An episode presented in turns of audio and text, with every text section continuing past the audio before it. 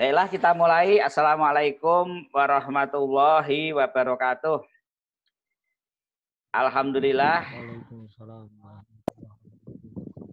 Alladzi anzala kitabahu nurayah binasu minal dulumati ila nur. Asyhadu alla ilaha illallah, asyhadu anna Muhammadan abduhu wa rasuluh. Allahumma sholli ala Muhammad. Saudara sekalian,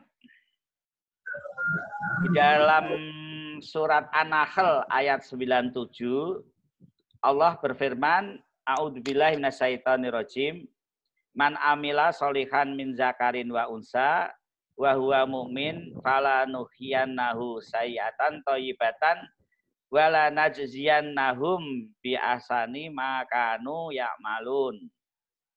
Inal asdaqal hadis kitabullah wa khairul hadi hadi Muhammadin sallallahu alaihi wasallam.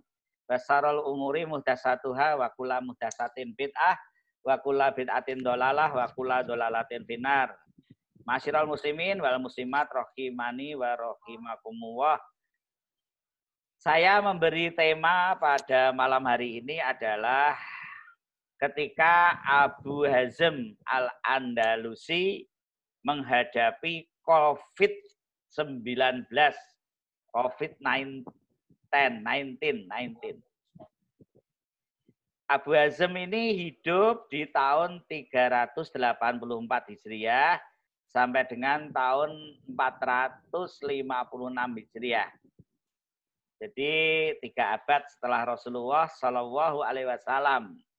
Beliau adalah seorang wazir, oh. seorang menteri di Madinah Al Mukarramah, dan beliau adalah imam yang memiliki kapasitas yang sangat agung sehingga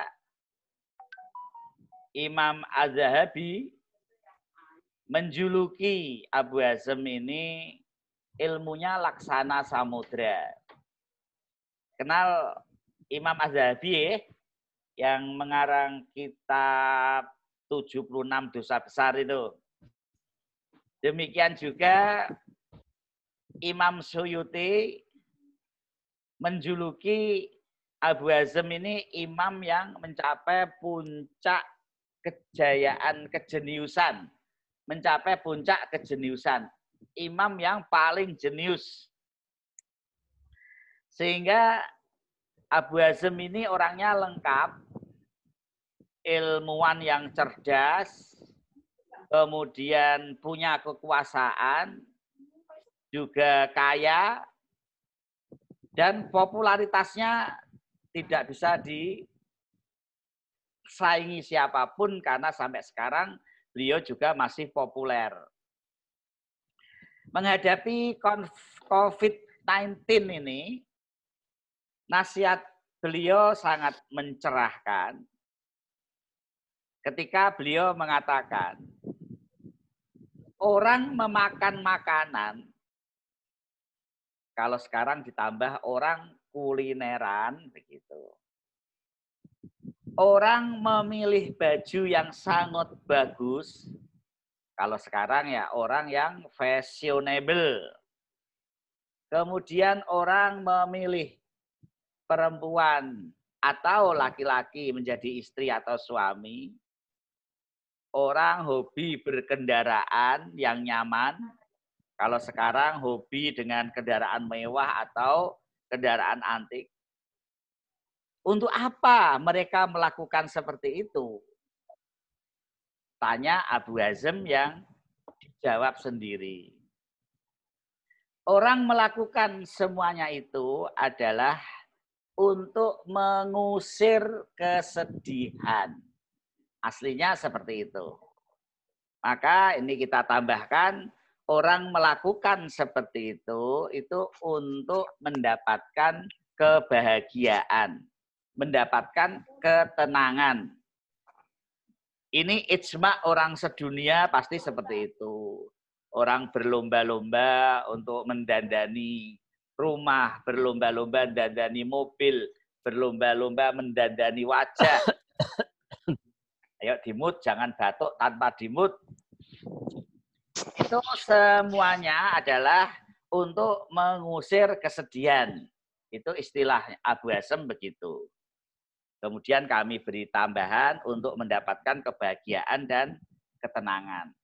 Apakah betul akhirnya orang berhasil dengan dadani rumah, dengan dadani wajah, kemudian kesedihannya hilang? Maka kita bisa mengambil iktibar dari kehidupannya Fir'aun. Fir'aun itu kekuasaannya kurang apa? Segala sesuatu tunduk di bawah kekuasaan Fir'aun. Maka kalau orang membuat parameter bahwa kesuksesan, kebahagiaan, kesedihan hilang, itu karena dunia, karena kekuasaan, maka Fir'aunlah orang yang tentu paling bahagia di dunia. Buktinya, kita tidak pernah mendapati anak-anak teman-teman dan lingkungan kita ini dijenake Fir'aun. Ben menjadi orang yang punya kekuasaan tinggi. Tidak. Maka parameter kekuasaan ini parameter yang salah.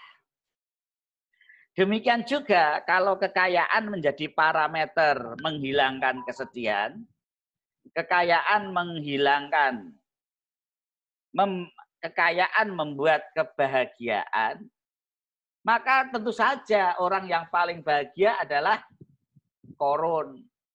Hartanya luar biasa. Gudang-gudang kekayaannya dipikul oleh berpuluh-puluh orang. Kuncinya itu saja tidak kuat. Dan kita juga tidak pernah mendapatkan bukti. Karena sukses di dalam hal kekayaan, maka anakku tak jenak nih korun oh, itu enggak ada. Namun sebaliknya, kalau parameter kesedihan itu karena penyakit, maka tentu saja orang yang paling menyedihkan di dunia ini adalah Nabi Ayub. Yang beliau sakit sampai luar biasa. Putranya meninggal semuanya kekuasaannya hilang. Penyakitnya tidak sembuh-sembuh selama 20 tahun. Namun kita lihat kehidupan Nabi Ayub adalah kehidupan yang tetap berbahagia. Sehingga akhirnya Allah menurunkan keberkahan kehidupannya yang luar biasa. Semua bukti tadi, baik Fir'aun, Korun, serta Nabi Ayub, itu tidak menjadikan kebahagiaan atau tidak menjadikan kesusahan. Artinya Fir'aun terbukti bukan orang yang berbahagia. Korun terbukti bukan orang yang berbahagia. Sebaliknya, Nabi Ayub terbukti bukan orang yang paling menyedihkan. Tidak.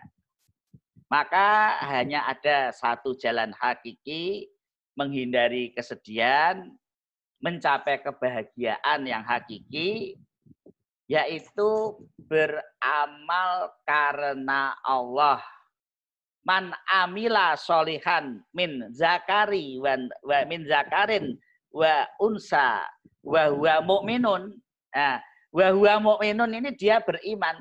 Artinya amalan solihannya itu berdasarkan kemukminannya ini. Artinya amalan solihannya disandarkan hanya demi Allah, hanya untuk Allah semata-mata. Man amila solihan min zakarin wal usa wa huwa mu'minun falanuhiyannahu sayyatan toyibatan wala wala wala najiyannahum bi ahsani makanu malun. Barang siapa yang mengerjakan kebaikan mengerjakan kebaikan itu amal. Baik laki-laki maupun perempuan dalam keadaan beriman, ini beramal karena Allah. Maka pasti. Sudah sekalian yang menjanjikan pasti ini siapa? Yang menjanjikan pasti ini adalah Rob yang memiliki alam semesta.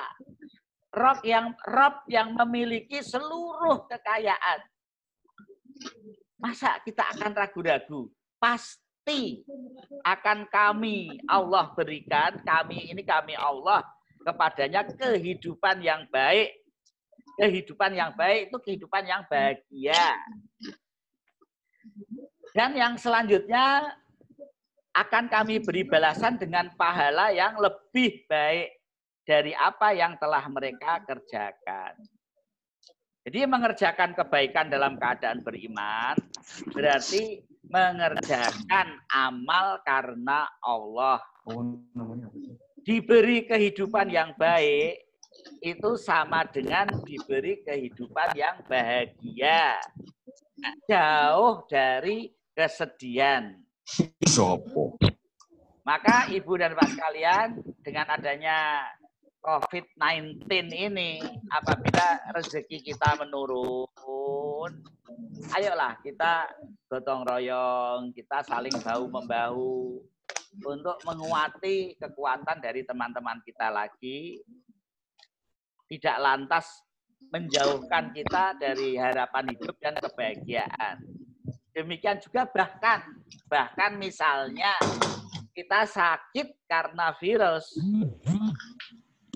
ini bagi orang muslim, bagi orang mukmin justru akan menjadikan kita orang yang paling berbahagia.